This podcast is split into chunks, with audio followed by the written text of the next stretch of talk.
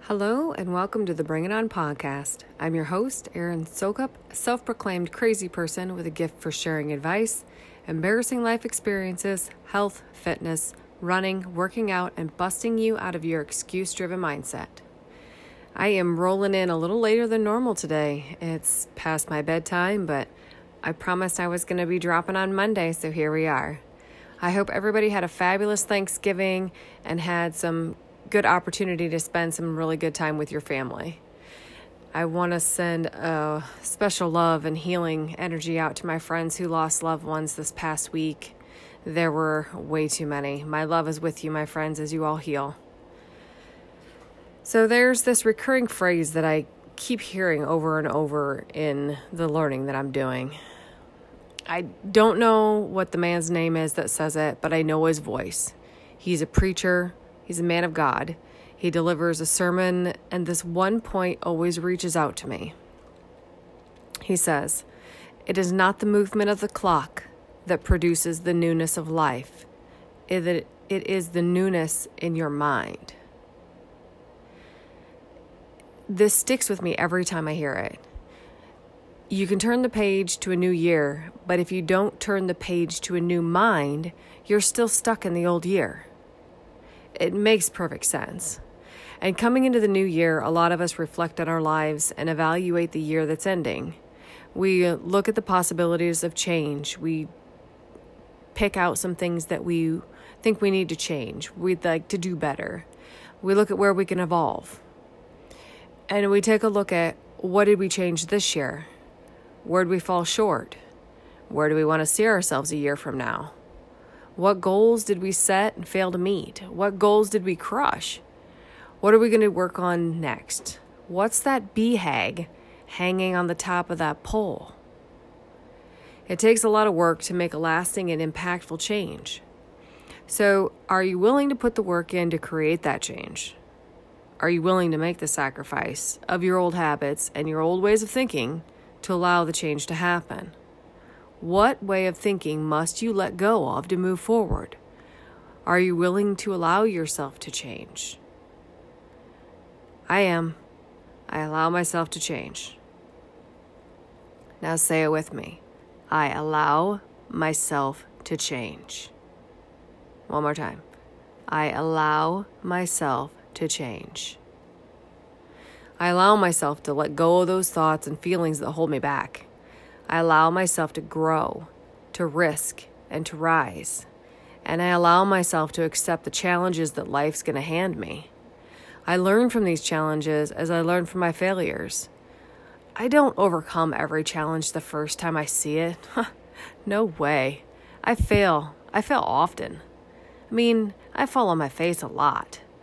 But from these failures, I learn, and I try to do it better the next time. And if I screw it up, I try it again and I try it again and I keep doing it until I accomplish it. So, right now, I'm sitting here on the injured list again, and I'm pretty irritated about that. I pushed too hard and too fast when I thought I was okay to go. I wasn't. It's a big surprise there. And life said, Hold your horses, sister. Oh, goodness. So I'm in the boot again. And now my hip hurts. Whatever. So I'm taking this time to concentrate on more learning. Since I'm benched for the most part, I life's got to be telling me I need to know more things before I'm able to charge headlong into this next round of challenges. And they're big. These next rounds of challenges are big. So I'm allowing myself time to learn. I am allowing myself time to grow my mind. This is hard for me. It's a struggle, but we'll get there. So I listened to a Steve Harvey video, oh, about a week or so ago, and he suggested this thing. He suggested to create a list of 300 goals. Yeah, 300. I was like, holy crap. But after listening to him talk longer about this, I was really intrigued. So I thought, why not? And a year from today, you go back so you make this list of 300 things that you your goals 300 goals and they can be small they can be big you know run the gamut and after a year you go back through the list and check off all the things that you've accomplished i've created this list it took some pretty serious time and i'm anxious to see how many of them i can cross off a year from now so I'm going to encourage you to give this a try. Find a notebook, sit down with it, and write out the 300 things you want to accomplish. They can be small things like, um, I don't even know right now because it's past my bedtime and I'm running out of things. I want to keep my desk clean. That's something small. Unless you're me, then it's huge. Or, you know, for medium sized things to really big things. And he, he says, write it out all in one shot and make sure you can read them. So write legibly and handwrite them. He said, handwrite them because there's something about putting your pen to paper and physically making your hand write it out that connects it into your brain. It has a lot more solid connection. So then put it aside someplace where it won't get lost. And for me, that means like literally in front of my face because if I put it in a safe place, it'll be gone forever and I'll never find it.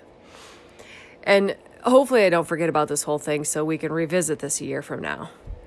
I decided that December 1st is as good of a day as any, easy to remember, first day of the last month of the year.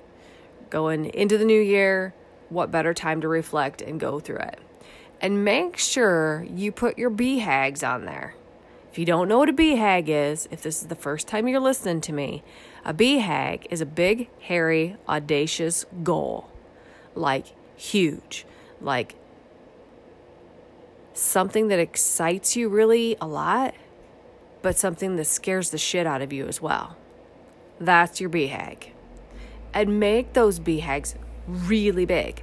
Like, think of where you want to land and take it times 10 or 100 I mean, big. Make that big. Okay, so I'm going to give you one of my BHAGs right now.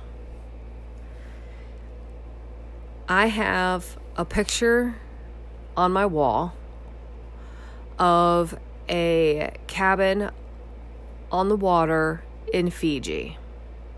So, one of my BHAGs is to own a beach house in Fiji. Not just on the beach, on the water, like the ones on stilts, you know, and there's a big long wooden path to them. That's it. So I have this picture on my wall, and it's a gorgeous image, and you look at it, and it's just so serene and so beautiful. I can't.